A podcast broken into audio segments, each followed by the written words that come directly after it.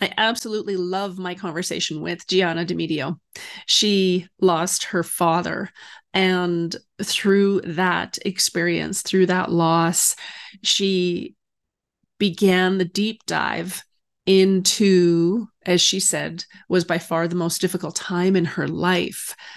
And the common thoughts that she shared that were included, such as, why are people saying it? It never gets better. How am I ever supposed to function again? My life is over, right? And during that time, she understood more of herself. She understood more of the world of grief. And she realized that there was a need for a greater understanding of loss for everyone. You see, grief can easily make you feel like your world is over and that you are alone. And she is here to tell you that is simply not the case. There are millions of us who have lost a loved one and are continuing to live a life worth living. And by leaning on each other, finding the light and even the humor in everyday situations, and always keeping our loved ones in our heart, we can make that happen. I think you'll love this episode. Hello, and welcome to the Oracle of Light. I'm Shauna DeMelin. I'm a lifelong medium and certified life coach. And making the connection with the afterlife has brought me the greatest joy. Since losing my son Jack, I have navigated grief, heartache, and despair. And it was through connecting with my son on the other side that my heart began to heal and I was able to find joy and meaning in my life again. Now, I'm inviting you into this space as I explore the afterlife, the grieving process, and rebuilding after loss. If you'd like to discover the spirit world and how to move through the loss of a loved one or child, you have come to the right place. This is the Oracle of Light. You are listening to the Oracle of Light. I am your host, Shauna DeMelin, and today I have the lovely Gianna DeMedio with me from So Sorry for Your Loss. I am yes. just, I'm so excited for our conversation today. Thank you. Thank you so much for being here. Thanks so much for having me. I'm excited for this. It's going to be great. Mm-hmm, absolutely. I just love the spectrum of work and and all of the beautiful beautiful gifts that you offer the world. So would you, you, share would you share with everyone your story. Who are you? What happened along how the- I got here in this world of grief, right? yes, exactly. how does one choose to go into this world? Well, uh, it all started for me with the loss of my dad. I was 27 years old, and he. It's it's interesting. I say he died suddenly, which he did, but really there was a five day span, um, and I I think that really um, was a catalyst for me doing what I do too, because I it was i was encompassed in it for for five whole days which i know seems very short. There are so many people that go through this for months on months on end with with their loved ones in hospice. But my dad had a heart attack on a wednesday and it was just uh, fight to the death literally for that entire time. And my family and i tried to make decision after decision we could to try to save him and it was just clear that it wasn't happening. And that monday we we let him go. And it was an incredibly hard transition for me, of course. I mean, how do you go through that and just like come out fine on the other side? You don't. But what I've really spent time doing is making sure that I can be a better person because of it. And I want to be able to say that my my dad's death wasn't for nothing. You know, like let's say what what good can come from something like that. So um, unfortunately, after that, I experienced a couple other uh, profound losses too in my life. It was kind of uh, about a year and a half of of death, um, which. you know, for anybody that's been through it, it it just is it, it it is all encompassing, and I needed to face it head on to be able to understand it and to be able to move through with the rest of my life. um, I'm sure we'll talk about later. There were some other things where I found out where this mm, kind of was like built into my DNA and seeing how people were dying at these young ages. And I just didn't want that to be my story. And I thought if I were to really tackle the issue and face it and not just shove it down, that I would have a better life, not only for myself, but for my future children and for my family and friends around me and and for the strangers that I've been meeting through the work that I've been doing. And it's been so gratifying. And um, I I really hope to be an inspiration to people that life is not over when you experience loss. Sometimes it's only just beginning because there are so many things that I would never have been able to look at life in a certain lens had this not happened to me. I'm not saying it's not sad. I'm not saying you can't be sad with grief. You absolutely can, but that is not the end of it. There is more to your story. I love that. And and I often I often share with people, you know, that grief and joy coincide. I mean, we have I call them, you know, pockets of grief or waves of grief and and it's you know, I've I've often joked with people that, you know, the first couple years after I lost my son Jack, I didn't wear mascara because I didn't know when I was going to be triggered and I was going to be mm-hmm. a blubbering mess and then there were moments of absolute joy and just so it was so profound. And and you're right. I love what you said. Like it's it's without that experience it doesn't open all of these other doors. And i don't know if you found this but i found that it's just it's a greater capacity for me to love. It's a greater capacity for me to show yes. up in the world. It's yes. It, mm-hmm. you have an appreciation for things differently than you once did. I think once you see the fragility of life as well there's this there's this kind of feeling that we that we have growing up of like we're protected and we're in this world of of of a safe space and nothing can happen to us and the bad things that we hear about are only on the news and there's only on on you know Hollywood and movies. And once bad things happen it's terrifying because that safety is kind of ripped away from you and you realize how vulnerable you really are. But at the same time it makes you appreciate that safety and appreciate those good relationships and appreciate the good things in life mm-hmm. because you've seen the other side of the coin Absolutely. Oh, I love how you said that. I mean, it's it's so true. It's oftentimes I find that people can um it's like they become stuck. They become stuck in, you know, the mm-hmm. loss and and what's happened and there are so many so many different ways that that people can navigate and you know i've i've as a medium i've read for families i've read for you know five family members in the same family and no one is experiencing the loss the same way yes it's so profound it's like wow you've completely accepted it you are in a very dark place uh-huh. you are you know it's it it really is quite fascinating because it's you know and and we talked about this before i mean there's no there's no guidebook. I mean, they can kind of talk about, well, these are the stages. There are five, and then I've heard there are seven. And it's like, I tell people throw that out the window. And then you heard there are none at all, and it's all just right. Yeah. it's like, what am I? What am I doing wrong? How do I do this grief thing? What's happening? And it's like, oh, just no. So mm-hmm. how do you how how do you best um, support someone when they when they reach out when they when they're needing that extra support with their grief? What does that look like for you? The biggest thing I try to have people understand is that it is okay. And not only okay but fully encouraged to feel it in its entirety. It's almost necessary because you have to get it out. And this is the saying that i have. I have it on a t-shirt in my store. Feel it to heal it. Yes. If you don't you're only pushing it down to come out another day you cannot run from this. You cannot run from grief. You I, I have chills even now talking about it because i think like once i finally figured that out it it really was a turning point for me.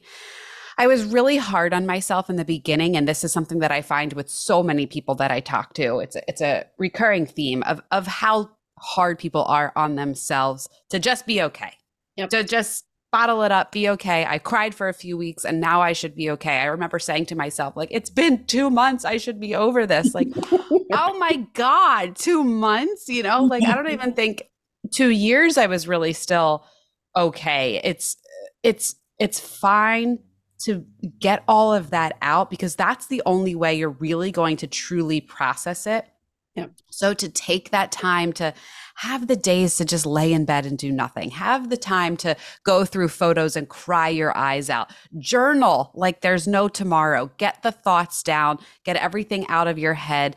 Feel ways that you can process it in different, have conversations with millions of people about the person that you lost, about the, the sadness that you're feeling, get different perspectives on it. You know, really go out there and do that work and feel it to its entirety.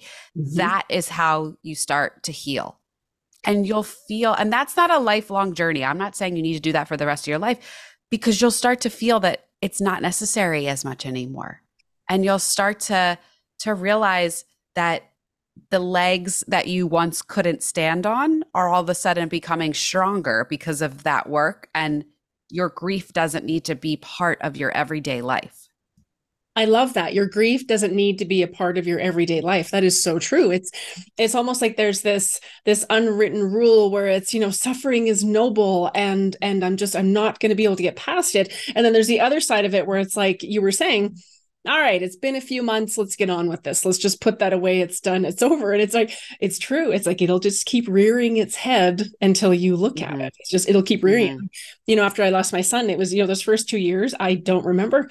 I just yeah. threw myself into, you know, baking cupcakes for the school for my daughter. And I was looking at everything else besides that because I didn't even know where to start with it. I was like, oh yes. i didn't even know what to do with it. Mm-hmm. yeah i went through a phase where i felt like my identity was my grief. Like that was the only thing i could talk about. That was the only thing on my mind. Even if i wasn't speaking about it i was very conscious of it in my social interactions of like are people thinking that i'm being awkward right now because i like I just didn't sleep because I'm so like you know grief has been so much on my mind or like, very aware of everything that people were saying almost like like on pins and needles waiting for something to be a grief trigger to completely throw me off and and throw me into tears. Like there even if you're you're not talking about it it was still very much in the front lobe right? Like you were like constantly thinking about it. Um and then i i remember probably about two two and a half years like you were saying i started to feel like okay this isn't my full identity anymore. I don't yes. feel that uh, it's it's it's like I'm wearing it like a giant sombrero out wherever I go. yes. and I was able to and you know it's still much of my identity as I'm sure you feel in doing the work that we do, you know, but I'm going to be able to then turn the microphone off and close the computer and go about my day and not have it sit with me as much as it used to. Yes, exactly. I love that. I found it became all consuming. It's like mm-hmm. everything I looked at was through that yes. lens of I've lost my son, I've lost my child, I've lost my son. I don't know how to get through this. Oh my God, what am I? Da, da, da. And I found the biggest thing was like you were saying the identity of of the grief i found that i had this whole other identity of jack's mom but then jack isn't here but i'm still his mom. And so it's like it's like this total uh, totally totally different shift with my identity because it was just like okay, well, I, am not her anymore, but I, I'm sort of figuring out who I am now because I'm like, I used to refer to myself as Shauna 2.0 because it's like, wow, there are so many so many different layers to it and mm-hmm. and I mm-hmm. didn't even want to look at it. And then it came into my work and which was fascinating because I was like I kept getting oh yes yes this is what we're going to do now. And I'm like oh hell no. No no no. Mm-hmm. this is my personal thing and we're not talking about that. We're this is wrapped up. We don't talk about that. And then I started to have clients show up who had lost children. I'm like oh nicely played universe. Nicely played. You guys yeah. those in. Okay uh-huh. okay and it's I find I don't know if you find this I find people are it's like i'm it's like we're just relatable. This isn't a course i took. This isn't a podcast i listened to. This isn't mm-hmm. a retreat i went on. This is my experience and how i got through it. So it's it's an inspiration. And i find that there's so much stigma around grief and loss and death. And there's just it's like it's just i love having these conversations where we can just blow the top off that and just yeah talk about it. It's okay to talk about it. There, you know, is I remember when my grandmother died, I was 17 and she was my favorite person on the planet. And my daughter is actually named after her, Emma. And I remember oh, beautiful. Yeah. And I remember she had died. I knew that she was in the hospital. We saw her in the hospital. And then my parents came home one day and my dad said, Well, uh, you know, your your grandmother died. And I just kind of stood there and he just kind of patted me on the shoulder and he walked off. And my mother was in her room for two weeks crying. And that was it. There was no conversation. So I love normalizing it. I mean, it's mm-hmm. a hurt, it's a pain. And it's so present. You just don't see it until you're in it. I mean, I remember people coming out of the woodwork connecting with me, being like, oh, yeah, I lost my mom. Oh, yeah, I lost my brother. Oh, yeah, I lost this person. I'm like, what? Like, I, I didn't even know this. You know, people yeah. that, you know, not some of my close friends, obviously, but like acquaintances that I had. And so there's this feeling of being so alone when it happens. Yeah. I was surrounded by friends and family. I was very mm-hmm. lucky to have the relationships that I did, but I have never felt more alone in my entire life. And starting to see it come out from other people or just strangers that I encountered or whatever and and to realize I wasn't the only human on the planet that this happened to. Mm-hmm. Logistically, I knew, of course, I wasn't the only 27 year old to lose her father, but it was hard to tell me in that moment otherwise because it felt like the earth completely cracked open and like I fell inside into the lava. You know, like I, I mm-hmm. like this monumental thing happened. But as I started to be vulnerable and speak about it, more people were coming out. Like i said i was like out of the woodwork and and sharing with me their stories and i was like okay i'm not alone here. Other people have gone through this and and that's interesting. She's out and living and surviving and doing okay and it happened to her 10 years ago so maybe that will be my story. Maybe this won't be the rest of my life because i would have never known that grief was sitting on her shoulder the way it's sitting on mine now. Mm-hmm. so that's why I also think it's really important to talk about it because in the way that others sharing their stories really helped me, I think that you sharing yours will help will help others you know just as you are in in talking about jack and the people that you work with i'm sure it's it's they felt like the only person that this happened to. You feel uh, almost like a pariah like how are you supposed to to connect with others if then when you find someone that it has happened to too it, it's just it the healing that it does for your heart is just amazing. Oh, absolutely. And it was almost like, I mean, child loss is its own little category. Yeah. And it was interesting because it was like people didn't know what to say, so then they wouldn't say anything. And yes. there was this huge elephant in the room, and I'm like, can we just like have a normal brunch like can we just mm-hmm. be like us like just be silly and crazy and talk about all this stuff and i found that people were they were just sort of like well they didn't want to say this and you know that this happened and then just and everyone was so different and stoic and it was like where no no just be you. Yeah yeah and and you know doing that makes the person you know it's like so funny people are like well i don't want to say anything so i don't want to make them uncomfortable but not saying anything is the most uncomfortable right? you can make someone yeah. so and and and i get it like listen i've made this my life for the last six years and i still find it difficult to know the right thing to say to somebody because there is such a pressure that it has to be perfect and it has to be you have to you're you know you you have to solve all of their problems in one 30 second sentence. And that's just not possible. I don't know why we do that to ourselves. But I've found that the simplest things are the ones that mean the most. Yes. It's the things that people did for me, whether it was like literally just sending an emoji, like just mm-hmm. sending a heart and I knew, okay, I can either ignore this and go about my day because I don't want to talk about it right now, or yep. this is this is my cue to be able to open up. And sometimes it was like a cork popping, and I'm like, oh, thank God. okay, you know, and I I can say, hey, I'm having such a hard day. Thank you so much for texting. And it, you know, then the person was like, okay, well, I, am available for you to talk to. Um, even people just coming up and just placing a firm hand on my shoulder mm-hmm. and saying nothing at all has mm-hmm. meant the world. And you know, like you said at a brunch, if that's the situation, you know, walking up to the person, putting a hand on your shoulder and just saying, I'm here, I'm here, and sitting down. And mm-hmm. then that's it. And yeah. that's that's kind of the if you want to talk about it, let's go. And if you don't, fine. But you know, if it comes to that point in the conversation you want to, sure. So it's it's it's I guess giving a um I don't know what the word is I'm looking for, but but kind of allowing the person to make the decision on their own of how far they wanted to get into it.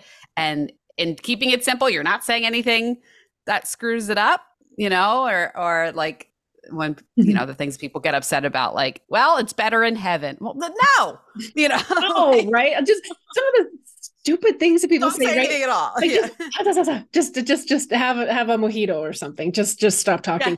and it was so funny because it was just like well be thankful that you have emma and it wasn't meant to Oh. be and well maybe you can adopt and like all these things and it's like in the back of my mind i'm thinking do not react do not react. Mhm. they're trying to help they're trying to help they're I trying to help. and then it was almost like i think at about the six month mark after we'd lost him it's like nobody brought it up anymore. And it was like i'm yeah that gets really I'm- hard. That gets really hard because it's like it's not something that I I wanted to talk about so openly. And because it's become a part of my my work everybody knows and everybody's like they know what heart rocks are and they know what this means and what that means but for the longest time it's like I I didn't know how to talk about it and I didn't want that to be the whole conversation it was Yeah. like I want to hear about you tell me about your stuff tell me about what's going on like it's just it's almost like yeah it's like Sh- Shauna was kind of put over here because we don't really know what to say to her Mhm. and so I, I love that because a lot of people, again, they don't know what to say and, and then they don't say anything and that makes it worse. And all you have to say is, I, I'm sorry, I'm here. And, and like what you said, Mhm. just to know that you're not alone with it. Just, I will do Mhm. whatever. You know, I've got this one friend that,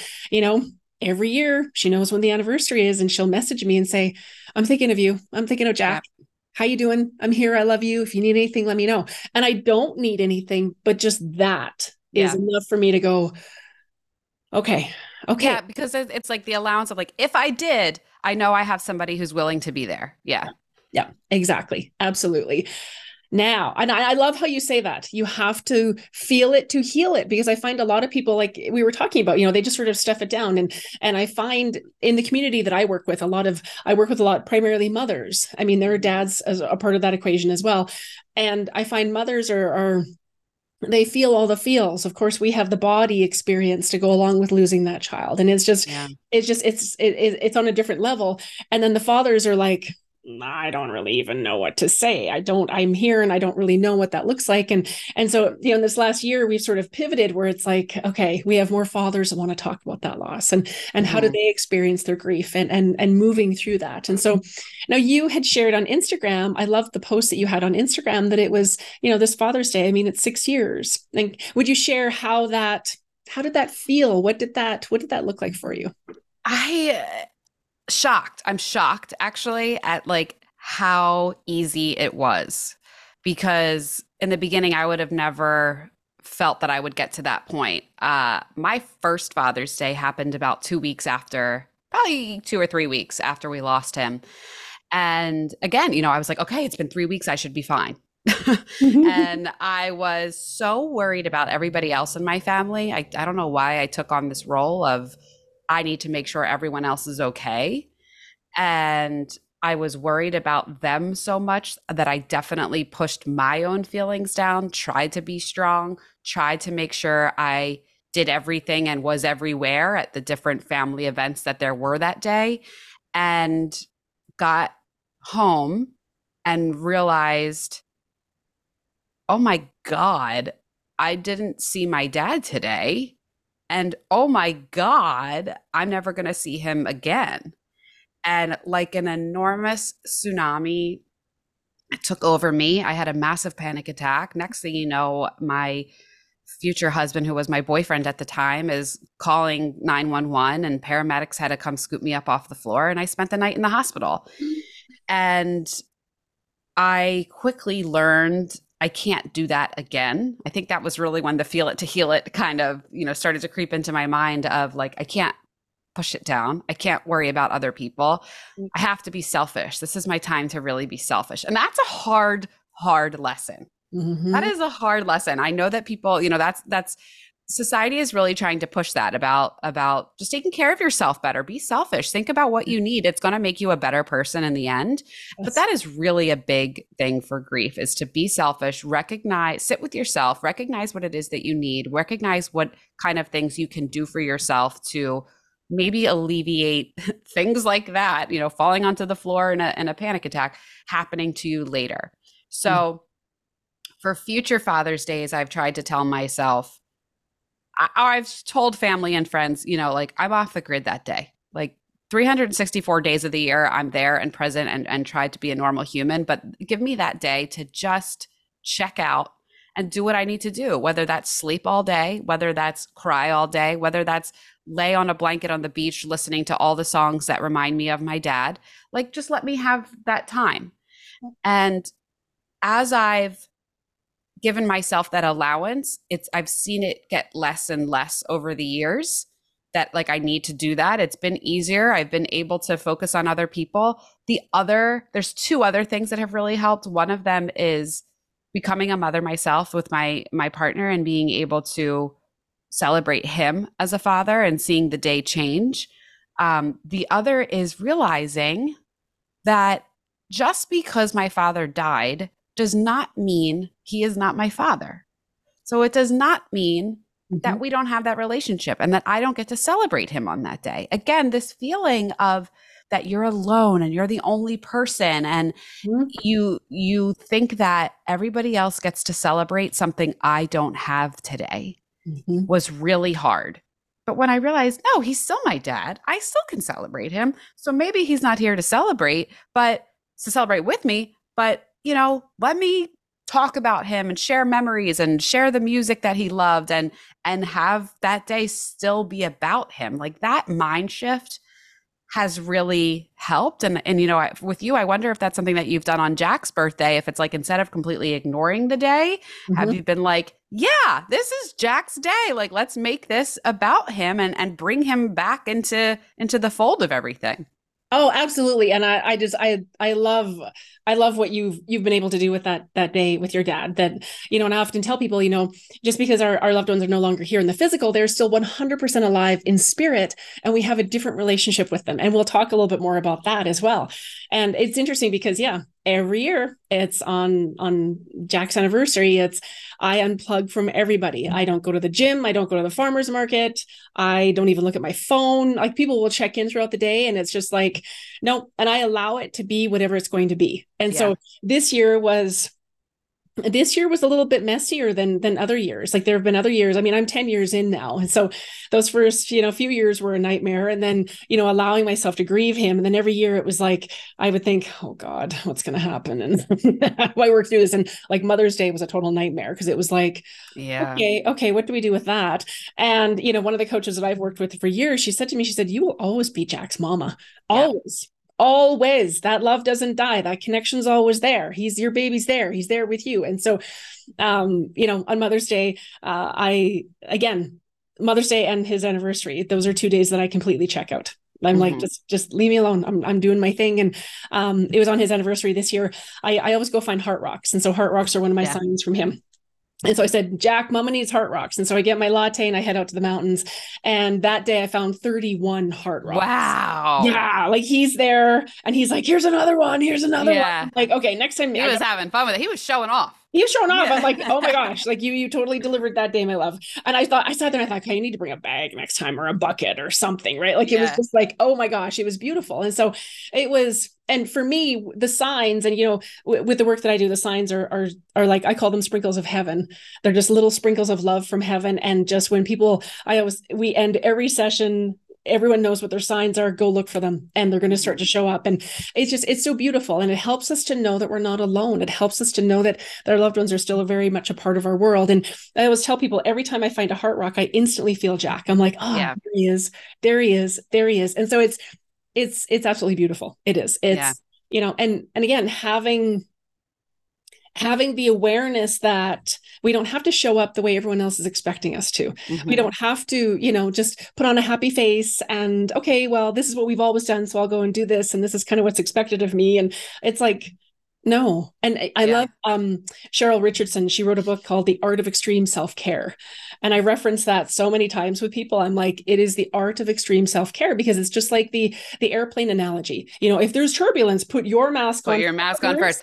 Ah, oh, my husband says that to me like once a week. I know. I know.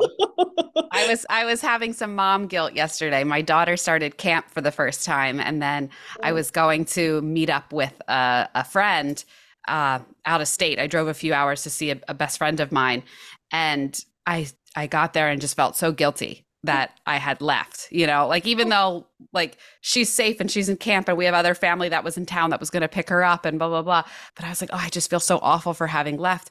And my husband was like, but you need that time too. Like you're going to be a better mom if you get the, the friend time for yourself. Like you need to put your oxygen mask on first. So yes. yes, I'm telling you, he uses that analogy like once a week for me. And it's true. And, and every time I'm like, all right, you're right. You're right. Okay, okay, okay, okay. I love that. And there was another analogy that I heard a few years ago. I, I think it was maybe it was Mel Robbins. I can't remember, but it was you know imagine that that you know you've got a cup on a saucer you are the cup so you need to be full and then everything that overflows goes into the saucer and then people can drink from the saucer so mm. you are full mm. you are not depleted you don't get I, I i would know that i was um overextending myself and doing too many things i didn't want to when i was when i was grieving and healing because i'd start to get resentful and i'd start to get kind of spicy and i'd just be like oh fine i'll go it was mm-hmm. like okay, fine, I'll pick up the cupcakes. What else do you need me to do? And it was like, okay, okay, okay, okay. I'm not showing up as the best version of me. Yeah. I need to take a step back from this. So I just, I, yeah, I love that. And it's, I think it's just, it's as women, especially as mothers, you know, as soon as you have children, it's like, huh, okay, okay, okay. Yep. I don't have to do everything. I don't have to wear all the hats. I don't have to, I think we're just so used to handling it all I, you know, I mm-hmm. just we're just so used to playing that role and handling it all, and just and it's just sometimes it's hard to take a step away from that. It very much is. And how do you know that you can unless you have examples of that, unless you are seeing that other people are doing the same or feeling the same. And, you know, that's why I think community is such a big part of it and being able to seek out others that are going through the same and mm-hmm. instead of just seeing a mirror reflection of yourself seeing what how other people are doing it. How are, is it okay for me to do this? You know what what are what's somebody else how, how do they handle it? And you know it's not always going to be the best. Somebody else may handle it in a terrible way that you know for you would be terrible but for them maybe helps. So it's all about kind of like trial and error and just finding that community and seeing what makes sense and and and what's best for you. It's it's a dance though. It's a very difficult dance and, and like i say it takes work, but it's work for you and and nobody's more worth it. So you have to try. I love that. Nobody's more worth it. It's true. It's you know and and you touched on this earlier. It's it's almost like, you know, well, I, you know, I'm this intense guilt. I used to joke with people. I'd say, "Is this my ADHD guilt coming in? Like, like if I like really take care of myself, like I I shouldn't take downtime, and I should I should always be doing something, and I should always be showing up. And it's almost like my value and my worth was attached to doing more and doing more and doing more and doing more. Mm-hmm. And then finally, I just became so burnt out. And after yeah. everything that happened with Jack, and as I'm sure you know, I mean, with the work that I do, if I'm not able to show up as a neutral vessel I am useless to everyone. And yeah. I just that broke my heart when I I had to take a I had to take a step back from the practice for about six months because it was mm-hmm. just like you know, I'm so used to telling stories and I'd be telling a story and I'd be like, oh, oh. A hundred percent. The same thing happened to me with the podcast. Actually, I had started it and I needed to, I took a break for almost a year because I, my first break, my second break was because of my pregnancy, but my first break was for almost a year because it was just too hard for me still. Like I found myself like dragging my feet to go into interviews because I didn't want to talk about things. And I'm like, well, then this is not fun. Mm-mm. This is not what it's supposed to be. I'm not going to be my best interview. I'm not going to, you know, ask the questions I should or make the person even feel comfortable. Like this is not what this was about. Yeah. So I I totally get that absolutely and i think it's I, I think it's a it's an incredible level of self-awareness to go you know what i'm just i'm i'm not feeling good and i mm-hmm. need to i need to take care of that and i often tell people you know they're like well you know do i, I and i remember when after I'd, we'd lost jack and i went to my doctor and I said, I just, I don't feel good. I, am not sure what to do with this. It's almost like I call it our spiritual toolbox. It's like I dumped out my spiritual toolbox and I'm like, now fuck now what am i supposed to do? Yeah. Like there's, there's nothing left. Oh my god. So i book in and see my doctor and she's like well okay so do you want to go talk to somebody or do you want like a prescription for something? And i said those are my options. Mm-hmm. and i mean 10 years ago especially in the child loss community it wasn't talked about the way that it is now. Yeah. And it was just like I didn't know what to say to anyone. I didn't I didn't want to go talk to someone about my stuff and I didn't want to be taking something if I didn't really know why I was taking it. I said I just didn't understand why I felt so horrible and sad and and I think and, and I I talk openly about this with people, you know, after we lost Jack, I mean that was the beginning of the end of our marriage. Mm. And so it was like my, you know, husband at the time, he was like I'd be, you know, a blubbering mess. And he'd be like, okay, I'll go pick him up from school. I'd be like, okay, okay. And then he would come home and say, all right, uh, so what are we having for supper? And it was like, yeah, there was this huge disconnect. And so it was yeah. at that point that I thought, I need to figure out what this looks like for me. And mm-hmm. I always tell people, you know what, your grief is is yours. And and you have to be very gentle with yourself. You know and i find a lot of people will it's like they almost gaslight themselves. Well i should be over this? Oh a hundred percent. Yeah. A hundred percent. seriously it's like okay stop. So many people that i talk to do that and i just have to be gentle because i know that i was in the exact space too yep. where i did that to myself and quite frankly still do sometimes. And i just say to them like totally valid that you feel that way. Totally valid that you're putting that pressure on yourself. 99% of the people do. Mm-hmm. But it's not the truth. And it's you should not be expected to do X, Y, and Z or, or whatever it is. You know, like let's unravel that for a second and see what we can do to make sure that you're not putting that pressure there. Exactly. Exactly. Now, I love how you shared in our last conversation how becoming a mother filled a void in uh, heart. Would yes. you would you talk a little bit about that? Yes. So the choice to become a mother was uh, something that I, I didn't take lightly. Um, I, you know, knew I wanted to be a mom, but it was it was never like my life's goal. Like I have some friends that were like literally waiting for the second that they could become a mother. I kind of was just like, yeah, I want a partner. I want to get married. And if that's something that they want, I'm happy to do that and to, you know, start a family and, and to do that. My mom always jokes I was an only child growing up and that like I didn't know what to do with kids when I was a kid because I was just always around adults. So, you know, like having my own children wasn't like first on my list. So when my husband and I started to talk about it, he was very gun ho, like we should have kids and, you know, that's what we were going to do. But uh, so after I had lost my dad, my husband also lost his mom. So, like I said, we went through a year and a half of really tough times and something that was very unfortunate, but also brought us closer because we kind of just had to. We had to cling on to each other. And I know that's not the case with every marriage. I'm grateful for us that it was. Mm-hmm. Um, and we didn't know if we were in the right space for a couple reasons. One, if we were feeling well enough to to get into this journey um, you know, it's a physical and emotional journey to become a parent.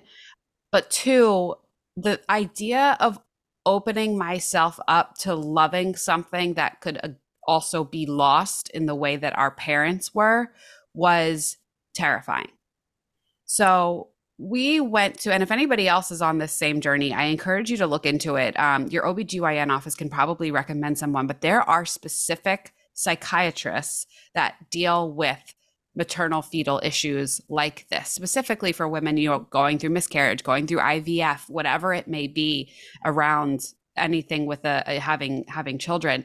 So we were referred to someone we went and spoke with her and found out a lot about ourselves in the one like hour long session that we had with her and just ways that the trauma that we had experienced could influence the way that we react to getting pregnant and having kids. Ooh. And when I tell you, damn it, did she hit it spot on? And we ended up encountering much of those things that she had brought up. And then we felt, okay, this is normal. We had a preview of this. We knew this was going to happen.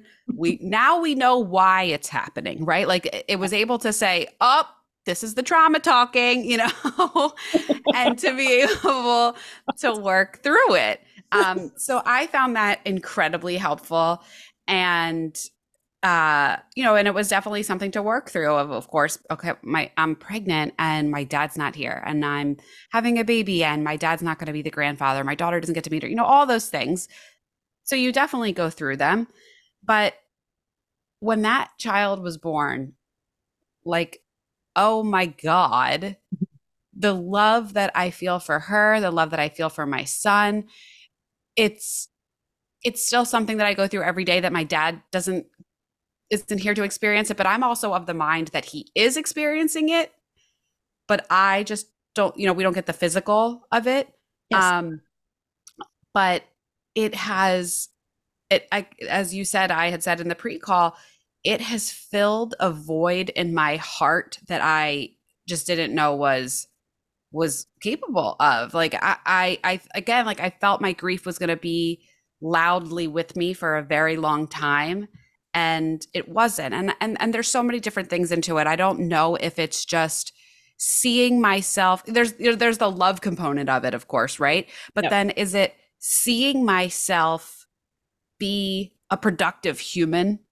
You know like being able to to interact with them and be productive in ways that i i never could have in my deep grief that it's almost like bringing a pride for myself again. You know, you, as we've been talking about this whole interview and how hard people can be on themselves. Yes. That all of a sudden to see myself excel at something oh. just just really you know it it did a, it did wonders for me mm-hmm. and so I think it you know between the love of the children and and the way that I, who who I was becoming despite thinking I could never be successful at anything again because grief just ruined my life you know it it, it really it's just been everything and more and and that I could have ho- hoped for and I like to think my dad is is really proud of that too you know because I what's the alternative? I would have said no I'm not having kids because my dad died a few years ago. Like what's that and and i'm sure for some people that's that's the case but i was for me i was really proud that i was able to move on in a way to create a life for myself that has been really beautiful. Oh i love that. Thank you for sharing. That is just so beautiful. It's it's something that i refer to as as life after loss yeah. there is there is a way that you that you and like you said you know you have to feel it to heal it. Like i tell people you have to go through it. Mm-hmm. you can't sidestep it. Like i probably baked 10,000 cupcakes in 2 years and that didn't get rid of it. Mm-hmm. not talking about it didn't get rid of it. And so yeah it's going to it's going to rear its head. And i think i think it's just so beautiful that you were able to feel that again to feel that sense of accomplishment and i'm proud and and i did this and i've got this and this is incredible and you know you touched on you know people often say to me well you're a medium what's the big deal? You can connect with jack and it's like well i i can't physically hold him. Yeah. I can't i can't you know smell that outside smell on him and mm-hmm. i said it's just it's different. So absolutely it's and i find you know those first the first year or two the first year the year of firsts yeah. was oh. just oh wow. I i i was dreading a, a, month out i'd be like okay it's in my day timer what uh, am i doing?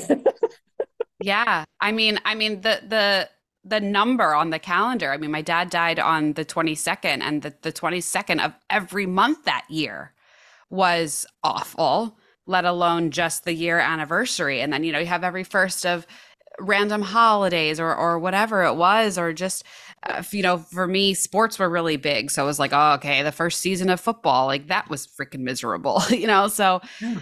it it does start to get better and you know somebody gave me really good advice early on and just said listen some years are going to be better than others and some may really suck and you have no idea why and that is just the roller coaster of this thing yep. and it's true and, mm-hmm. you know, like I said, this year for the six years was, I was totally okay. Last year for five probably was my worst since the first. Really? Yeah. Um, I don't know if like the the five mark had something to do mm. with it, or I think really there there was other stuff going on in the family at the time that I was like, I really need you here for this and you're not. Mm. And then it intersected like the same week of the anniversary and I think kind of made it all worse. So, sure, they may, you know, I may go the next seven years with everything being fine. And then all of a sudden, year 13 is horrible again. But I try not to, I try to let it happen again, let myself feel those things, let myself process it, and then not get down on myself and say, this is your fault. You're doing something wrong but just be able to recognize what that person had told me years ago and all right this is normal this is part of it I don't need to get all up in arms. Let's just ride this out. It's going to be really bad, but then everything will straighten course again. It does, and and you know, one of uh, a I didn't wear mascara for two years. Mm-hmm. B, um, I used to always think, you know, Marie Forleo, everything's figured yeah. out. I have yeah. no idea how I'm going to figure this out, but I used to think, you know, okay, and and, and it you know depends on what you know what people's belief systems are, what their their belief structures are. But I would think, you know, okay, I know that God has a bigger plan for my life, and. Yeah this has happened and i i love the work of peter crone because he always says you know choice uh, choices choices choices and that suffering is a choice. And that is not to negate the loss the pain not any of that. But he said you know there suffering is a choice. And he said suffering is thinking that there maybe could have been a different outcome. And he said we don't know that because this is the outcome that we have. And mm-hmm. the real work becomes unpacking that and sitting with it and letting it be messy and being angry with it and and having you know 15 different stages of grief whatever that looks like for you and honoring it and and just allowing yourself and feeling it and moving through it. Because on the other side of that there's so many beautiful blessings. And on the other side of really, that yep. Mm-hmm, and it could be the same thing that you experienced before your grief, but like we talked about in the beginning, the lens that you have after the loss of someone is just completely different. And the way that you are able to appreciate it, it's like seeing life in HD sometimes. like, like you're just, it, it, it, the experiences are just different because you're, you're different. Mm-hmm. You're different absolutely and it was like you know it would we had moved um you know we had we had been moving and and i put all of jack's stuff in a box and i just sort of put it away and i didn't even mark what was in the box. I was like just just just this got to go in the basement. I don't i don't even want to look at this. And they were moving and we get moved and i'm like oh i'm unpacking. And i open this box. I'm like oh my god. Mm-hmm. it was just like all of it came back and it was just yeah. holy. And then my girlfriend was there with me and she's like okay what do we do with this? And she used to always say we and so I, I just i just i would love that about her. And i i've mm-hmm. i've taken that from her. I will say to someone what do what can we do with this? Because i don't want yeah. people to feel alone with anything. And so she's like what do we do with this? And so she was closing the box and she took it and she tucked it away where i didn't look at it. And she said okay now what do we need to do? And i said we need to go for a walk or we need to i need to get away from this. And so it's it's again navigating whatever that's going to look like. And you're right like it's um this year i was a complete blubbering mess. It's 10 mm-hmm. years. I'm wondering if it is something of 5 10 yeah. 15, 20 yeah i'm wondering if there is something with that because Might be. last year i was totally fine. I'll let you know in four years. Yeah we'll touch base. Yeah let's let's see how this let's see how this goes right? It was just like oh my goodness. And it's it, absolutely it, it's it, this work is cathartic like mm-hmm. it's it's it's so beautiful so painful it has so many different pieces to it and you know oftentimes people will book in and they're like i i i don't even i just it feels like a tsunami and i love to explain to people and maybe you can you can touch on this is you know if you have this loss here it's going to ping pong back onto all of the other losses that you've had oh and, yeah. yeah. it's going to open those up and it just it can knock you on your ass really yeah it w- i went through that pretty rough it was uh, really difficult for me to hear of anybody else going through a similar loss without fully reliving what I went through, without mm-hmm. fully just ripping the scab open and mm-hmm. living it all over again. I mean, mm-hmm. I had uh it was a year and a half later um a cousin of ours had suddenly passed away, um, and his children were my age. And to know that they were going through what I went through, like just knowing that people you love are, are, like, I just, you know, it's like the next morning, like remembering waking up in the morning and that feeling of, oh my God, that wasn't a horrible nightmare. Knowing what they're going to go through and planning the funeral, knowing what they're going to go through and after the funeral. I, I relived everything that I went through and then like thought about them going through it. I mean, it, it was as if my dad had died all over again for me. Uh, it, it was really difficult and there have been others where i it's like i feel the same thing where it just again just rips that scab open completely that has since faded and and passed um, but it's it, it was definitely something that I was shocked about, and no one really prepared me for. Mm-hmm. I don't love going to to funerals now. Um, I I kind of got out of that with COVID for two years. That we you know didn't have to. Yep. Um, but it's I I I I'm better with it. Mm-hmm. Yeah, yeah. Like it's you know, and it, it's funny, you know, people are like, well, you're 10 years in, you know, it's, it's easier for you. And, um, I talked about this on our last, uh, our last podcast episode. And, um, it was a year ago and I was at this event and I thought, I'm going to go sit outside in the sun for a bit, just have a little bit of a break. And, um, I went out and there was this little boy going up and down the slide with his dad and his dad's like, okay, buddy, we've got to go. And he's like, no, I'm not done yet. I'm not done yet. No, no, no, no. And so he kept going up and down, up and down, up and down, up and down. And then he came and he ran right in front of me. And for that split second, I saw Jack. It was like, oh my God. And my heart started pounding and I almost started crying. He's like, Are you watching me? And I said, Yes, I'm watching go. So he went up and down the slide about another 20 times. And the dad's like, What are you doing? He's like, I'm not done yet. And he kept going and kept going. And then he ran over one more time and he kind of looked at me. And again, he ran off, went up and down the slide one more time, and then shifted. I'm tired. I want to go home. And then, and then they left. And I just sat there and it was like, oh my gosh it was like in that split moment mm-hmm. there was there was my sweetheart and it was just like wow and i was pretty quiet for the rest of the day yeah the rest of the day it was just it wasn't melancholy but it was just huh okay mm-hmm. okay and then wondering you know what would he what would he be like at 10 what would he be into yeah. would he you know have his nose in a book would he be a mad scientist would he be right. you know an avid hockey player like what what would he what would he be what would he be like and so you know you just you start to incorporate and we tend to fantasize it too yeah. right oh, like i mean i certainly do that with my dad you know my dad and i had a complicated relationship which in turn made my grief really complicated but mm-hmm. i have gotten good at trying to see both sides of the story as well is where i want to think he would be the world's best grandfather and be here every day and want uh-huh. to be with uh-huh. my kids and want to be with me chances are we probably would have had some struggles like we had, you know, that where maybe I'd be like, dude, where are you? Like it's been, you know, X amount of time. Why haven't you come to see the kids? Or I thought you were coming and he's, you know, chose work or whatever it is. Yep. And I think, you know, that was probably difficult for the people around me that I wanted to fantasize how good it would be if he were here you know but and and you know maybe you know not poor little jack but you know maybe jack would have been a problem child or maybe you would have been dealing with x y or z or whatever but right. you always want to say like no he would be it would have been perfect we would have lived this mm-hmm. beautiful mm-hmm. life and everything would have been great if he were here yep. um and but it's it's important to recognize both I, I, I 100% agree. There was um, I, you know, those first couple of years, like I, would mentioned, were just a nightmare. And then I was guided to have a reading with, uh, you know, a beautiful, beautiful soul. And, um, you know, she had said, you know, well, have you connected with Jack? And so we were chatting and, and she, she looked at me partway through the reading and she said, just so you know, he would have been a hellion. Yeah. 16, 17, you would have been thinking, why the heck did we have this kid?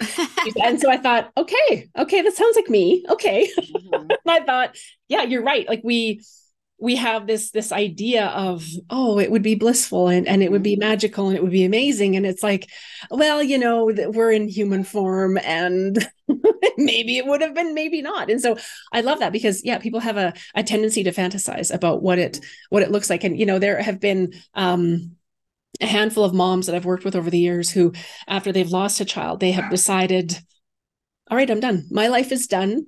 And my life will not be complete until I am on the mm-hmm. other side with them. And it's like, oh, no, no, no, no. You can create a life that you love. You yes. can, they want us to live life to the fullest. That you know like my grandmother would say take the bull by the horns and don't you dare stop. And she was just feisty and it was like okay this is what we're doing. They become our greatest cheerleaders. And now would you share the signs the messages how you experience your dad now on the other side Oh my gosh, so many.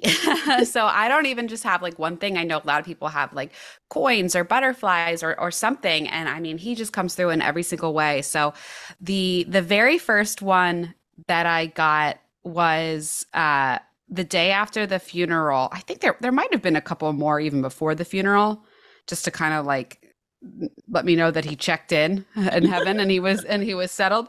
But the, the the one that that really rings out was um you know, I was just very unsettled the day after the funeral, and I was like, I need to do something. I need to do something in memoriam of him, and I really want to go get a piece of jewelry. I had um, some family diamonds that he had actually made into a ring for me, but I, I just wasn't wearing it. Just wasn't. It didn't fit, or it like wasn't like you know. So I said, why don't I take those diamonds, get them put into something, have it inscribed like with his initials or his name or something that was special to us. Let me go to a jeweler and try to figure this out. So we had family friends that owned a jeweler. So I called and said that we were going to go, and they said, Great. They know that you're coming. When you walk in, tell them that we sent you, and they'll have the salesperson come to you and work with you specifically. So we get there. Mind you, also, my dad was very famous for um, like just, you know, making trouble in church.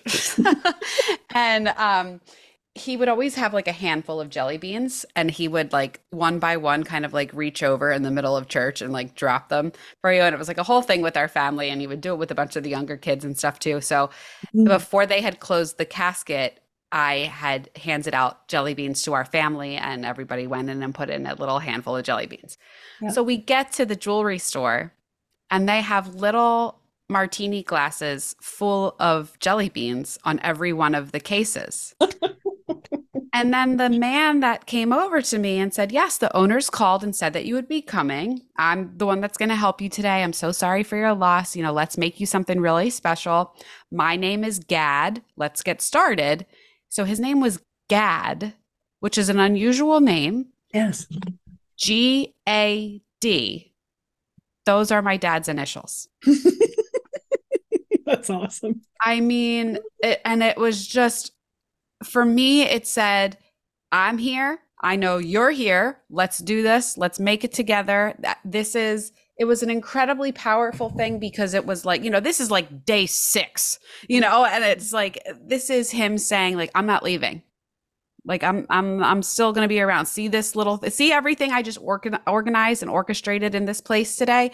I'm going to do that uh, hundreds of times, and we're going to be here, and I'm going to feel you. And it, it was it was amazing and honestly since then it, it hasn't stopped and there have been so many specific things with his name or his initials or I, mean the other one that was just wild was on the second or third anniversary it was 2020 so that was the third so this was the, the third anniversary it was the middle of covid you know i barely left the house i'm pregnant at the time and that day i'm just feeling pretty antsy feeling you know and uh I said, I, I want to get out. Let's, you know, CVS was our big outing because you can't do anything else during COVID. So we went to CVS and I said, you know what? I want like a one of those sugary cereals because he always used to let me get them. My mom never would. Dad would always let me get the sugary cereals. Let me get yeah. one. It'll just be like nice to have a bowl and remind me of him. I picked out one. I put it in the cart and then I said, you know what? I don't want that one. Something just came over me and said, not that one. I put it back. I picked Apple Jacks, like another one, put it in the cart get to the the the um cashier. She put i put it on. I still don't see anything. She picks it up. She scans it. And the way that she puts it back down again before she put it in the bag had the back of the box face me. My dad's name is gary. And on top of the box said where's gary and it was like you know how there's like games on the back of a box? And that's what it was. There was some cartoon character named gary and the back of the box was like a maze for kids to play in or draw on to get to find that cartoon character. And when i tell you I, oh my god i mean like the hair on my arms is standing up.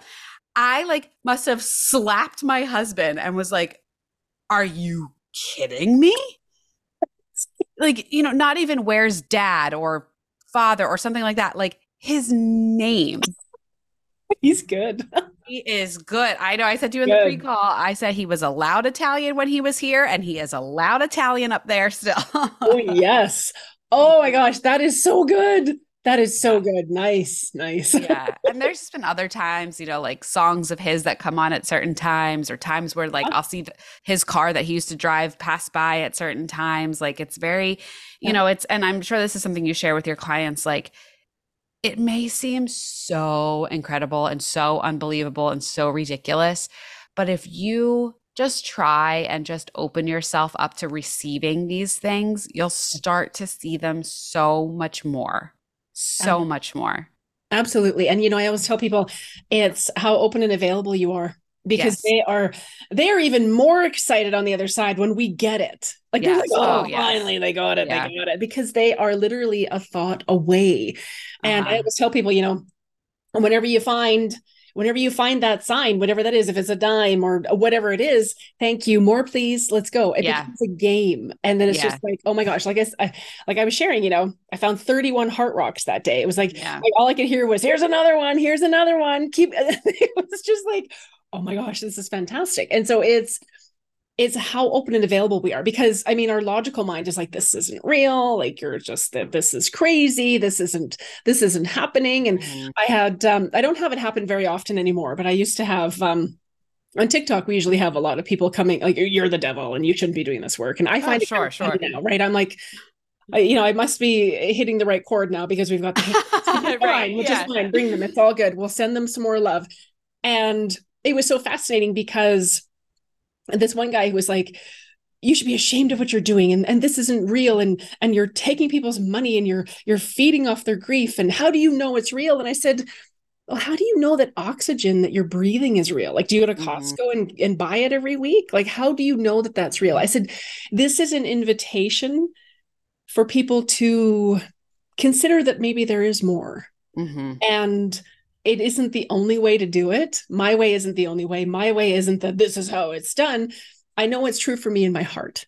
Mm-hmm. And this is an invitation for everyone else to discover what that is for them as well. And, yeah. you know, what I know for sure is that, you know, when we allow spirit to interweave into our world, uh, we can create magic. And, you know, I tell people, you know, when you've made that connection with your loved one on the other side, you are connected to unconditional love yeah and miracles and magic yeah. and possibilities I mean, I've always believed in it. I had experiences with grandparents and things like that, but I mean, it's it's just been beyond with my yes. dad, and it's been amazing in that sense. And it's certainly made it a little easier for those that have passed since, um, because I know, okay, this isn't the complete end of it. You know, sometimes I joke where I'm like, oh, I feel like he just like moved to Europe.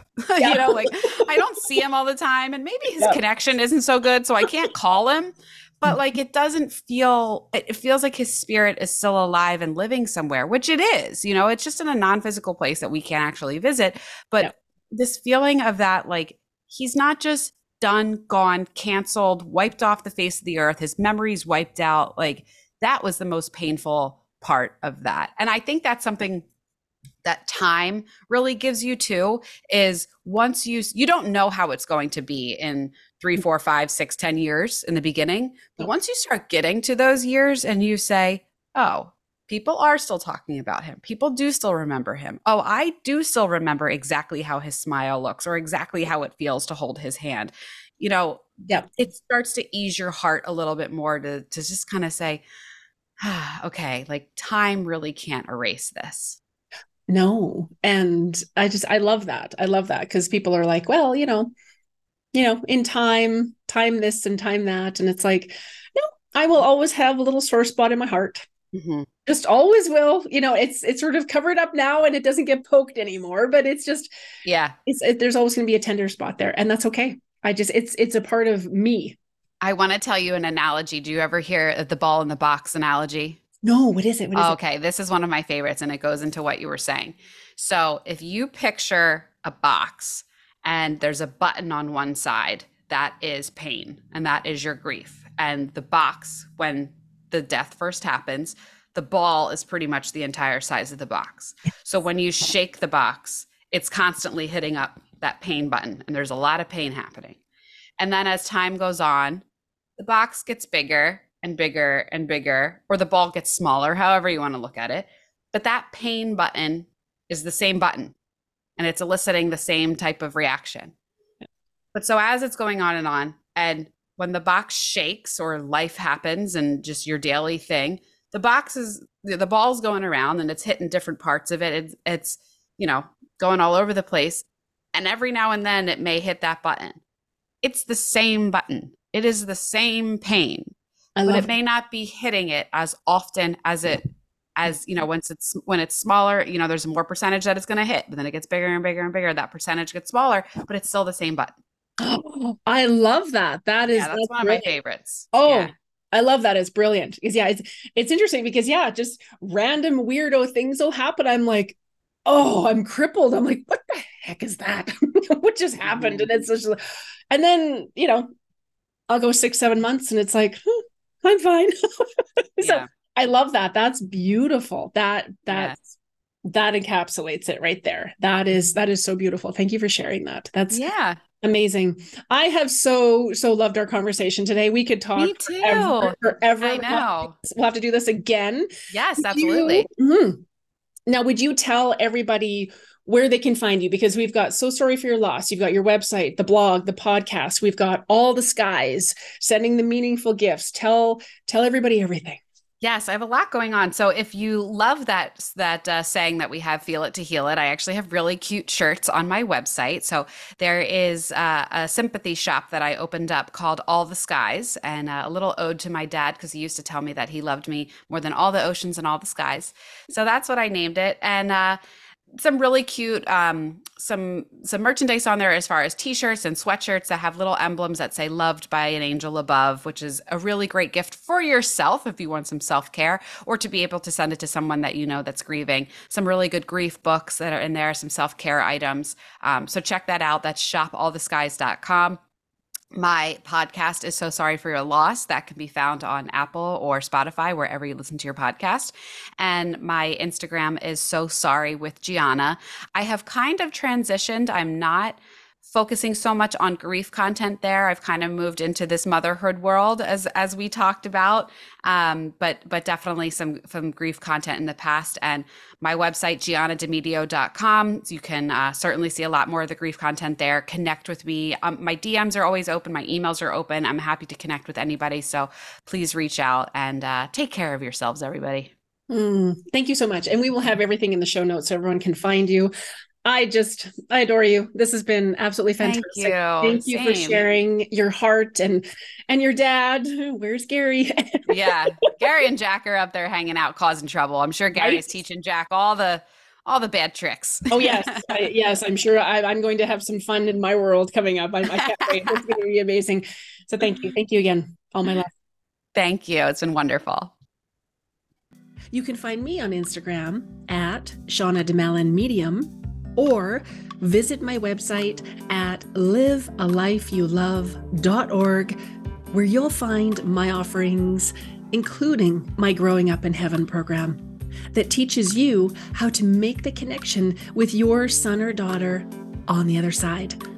Thank you for listening and see you next time here on the Oracle of Light.